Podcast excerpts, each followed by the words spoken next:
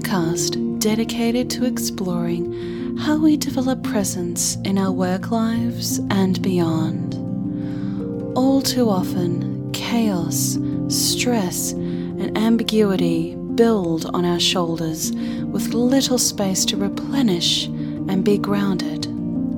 We unravel and become frayed, leaving our full selves behind. Join your host, the lovely Isra Khan, to hear conversations with guests from diverse backgrounds where they discuss stories and ideas to become unfrayed.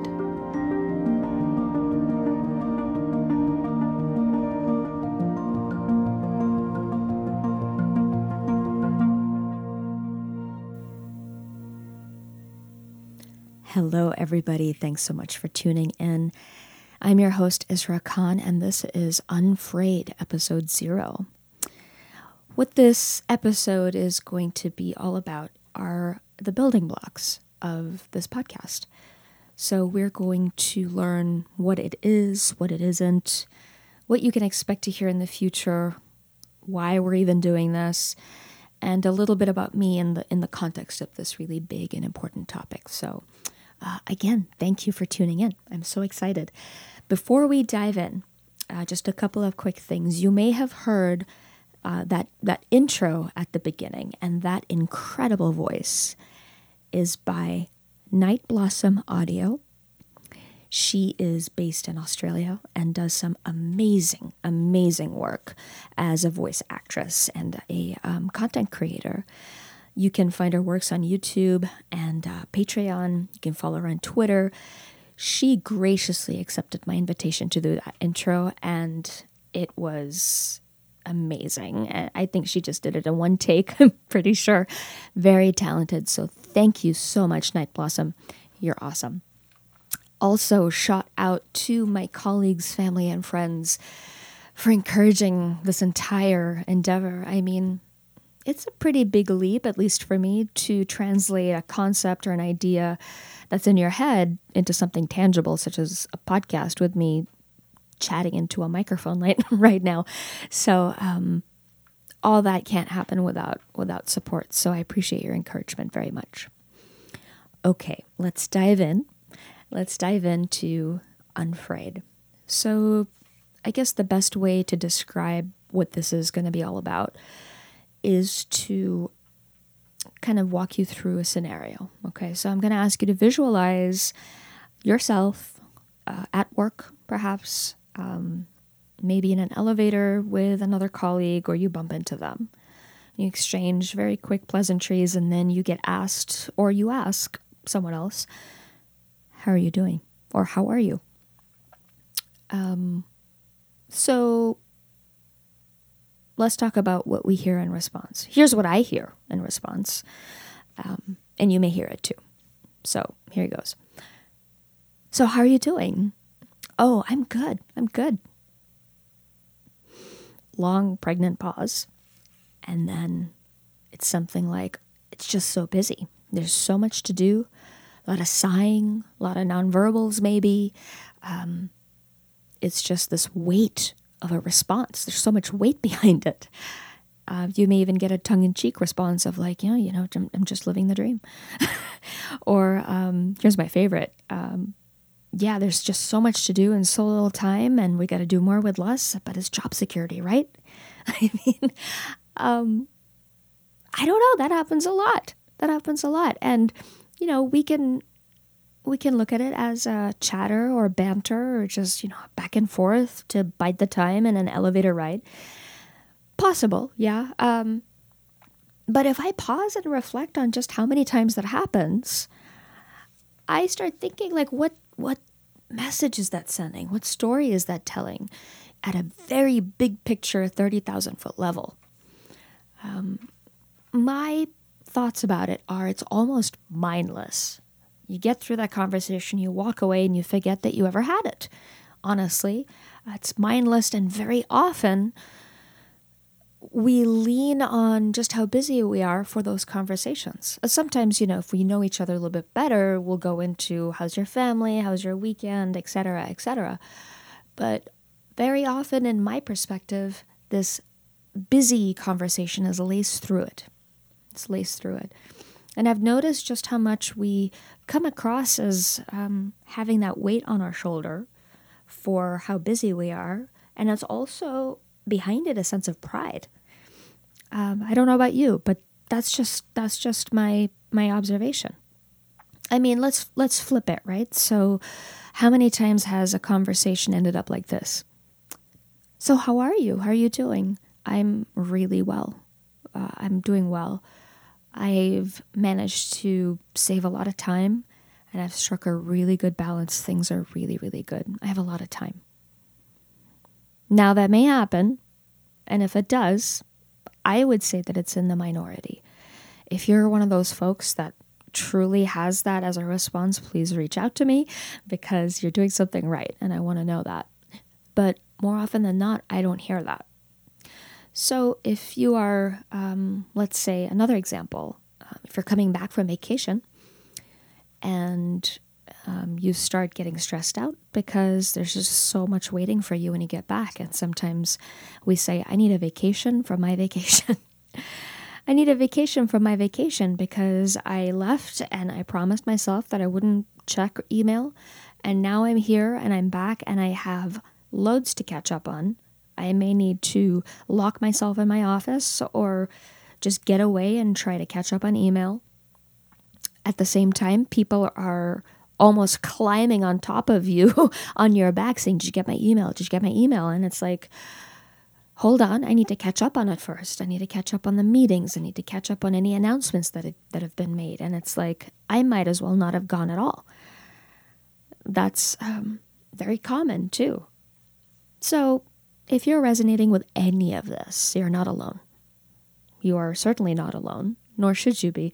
You're actually caught up in what I'm calling a modern culture of endurance. A modern culture of endurance where you almost might feel like you're losing your sense of presence because you're always trying to catch up and stay on top of things and endure. There is a very interesting article that was written by the Chicago Tribune. The title of it is called The Cult of Busy, and essentially talks about just that that this culture and normalizing of talking about how busy we are is just so pervasive in our culture. More specifically, I would say in, in corporate America. And it says things like saying that you're busy all the time is starting to become a badge of honor, and it shouldn't be, especially because it doesn't translate to actually how productive we are. So that's an interesting take is stop saying that you're busy all the time. That's the message of the article. Another article published by Johns Hopkins University is talking about this concept of uh, time poverty. We are just poor for time. We're always begging for it, um, wishing for it, um, scraping the bottom of the barrel to see if we have some um, and see what we can do to gain more. And um, it's a struggle and it's hard. I will actually link those two articles at the bottom so you can take a look at them in more detail. So, just with those two specific articles, it's kind of spelling out the message that um, we're in trouble and uh, we may not be taking care of ourselves as we would like to. Now, here's another concept that sort of goes against, somewhat goes against those, those two articles. Yes, we may be busy. Yes, there's a modern culture of endurance. And yes, we may be wearing it as a badge of honor. But what can we do about it? Because our companies and our organizations are continuously piling on more initiatives, um, do more with less. Um, you know, if you get a promotion or if there's a special project coming through, you may be thinking, I don't have room to not meet those expectations. I signed up for this job, and therefore I, I should do what it takes to meet those goals. It's perfectly fine to strive, to excel, to achieve your goals and achieve the goals of your team it's perfectly normal and ex- to be expected. What I'm talking about really is um, we start losing our control in the middle of all of it. And we don't have a choice. And so, part of what we're going to be talking about in a little while is reclaiming those choices in the middle of systems and environments that try to um, suppress that, that control or those senses of, of choosing. Um, so that's just something to keep in mind. That that's a valid truth that a lot of us will not feel in control, and therefore uh, feel like they just need to endure. That's absolutely a truth. So throughout my work uh, as an HR professional, as a business partner, uh, as an IO psychologist, by the way, IO psychology is short for industrial and organizational psychology. So I know that's a mouthful, um, but it's essentially the study of um, our work environments at the individual level, at the team level, department level, uh, strategically at the organization wide level. Um, it's a really, really fascinating industry um, that I am so passionate about. It is essentially relying on behavioral science, psychological research to help inform and improve um, our working lives at all those levels. Uh, through so many different ways. It's very diverse. I could go into a completely long tangent about IO psych, but we'll we'll uh, stop that there. If uh, my IO colleagues out there uh, want to add to that definition, please feel free to do so. But that's essentially what I do and um, what my, I guess, my training is in. So throughout my work, I've been able to see these truths of the culture of endurance and um, not having choices sometimes that contribute to a lot of stress and possibly even burnout. I've made two very simple conclusions, right? So the first one is the human workforce is stressed. Not a news flash, obviously. The human workforce is certainly stressed for all the reasons that we talked about uh, earlier. Um, a recent Gallup poll actually um, did a study on, I, I think, almost 8,000 res- full time employees in the United States. And the results turned up that two thirds of all those people responded that they were either stressed all the time um, stressed now and then, or kind of stressed. So all of that lumped together uh, contributed to two thirds. Um, that's a lot. That is certainly a lot. And you've probably seen articles and news stories, and even in probably in your own organizations about, you know, we have to increase work life balance. We have to um, help our employees um, feel better and feel happy. Uh, work life balance, I think, is slowly starting to become an outdated term. Um, there are other terms out there work life integration, work life blend, that's another one. Um, there are a lot of mandates that um, executives are putting out there for their employees saying, don't check your email at home, leave work at work. Um, and there's sometimes some resistance to that, even. I remember coaching a leader who had a very strong um, reaction to the mandate of don't check your email at night. And they were saying, well, that's just how I work. That's just, if I want to check my email at night, I will check it. Um, and it doesn't make me stressed. I actually want to. And that's the key, right? They were making their choice we're going back to choices here. So when we're not given the opportunity to make those choices for ourselves and be empowered and autonomous, that leads to my second conclusion or observation.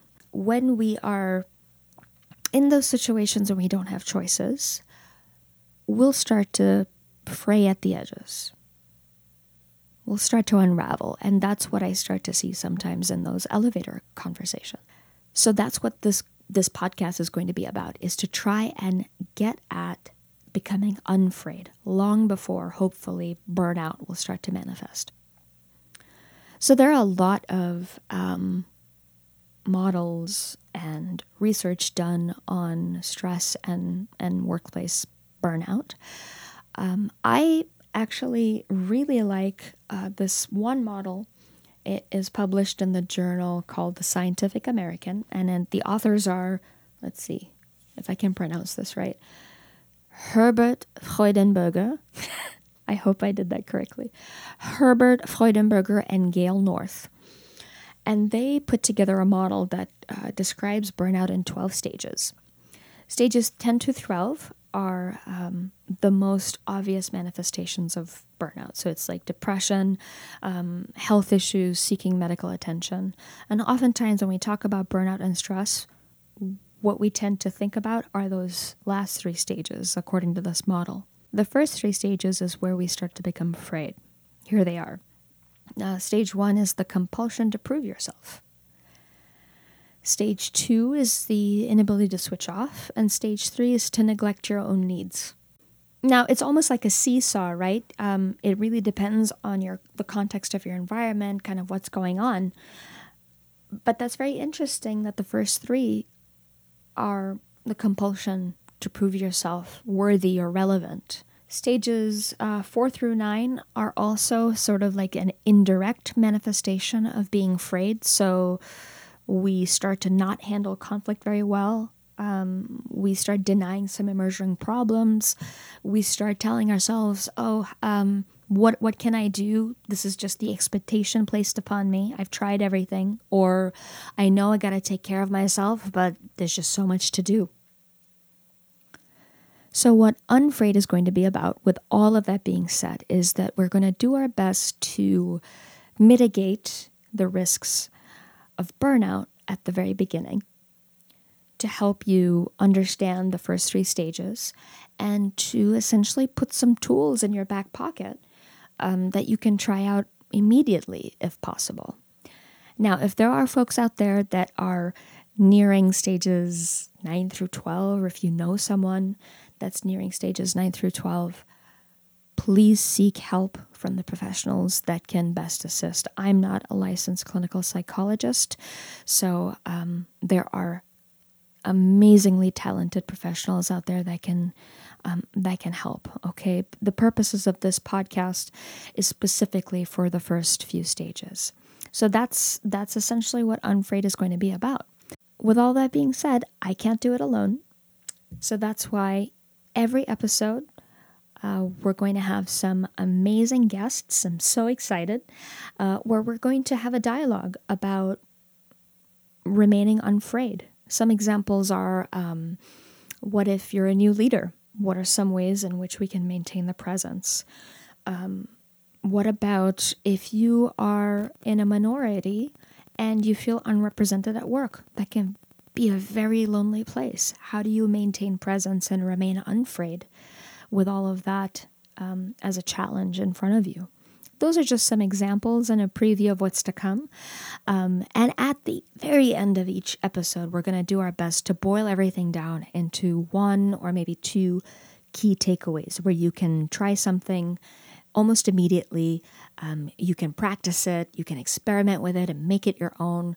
Um, so, that is what I hope to accomplish with this uh, podcast series. So, in keeping with the tradition of uh, your takeaway, here's what I would invite you to do. The next time you're in an elevator and um, you get asked the question, How are you doing? or you ask someone, How are they doing? just notice what that conversation looks like. Just notice that There's no right or wrong answer, um, but just be in tune with what goes on in that exchange it just happened to me last week. I just, you know, blurted out how busy I was. Um, and I noticed it and I caught myself. I'm like, oh, you know, what story is that telling? So I'd invite you to do that as well. Thanks again so much for tuning in. Until next time.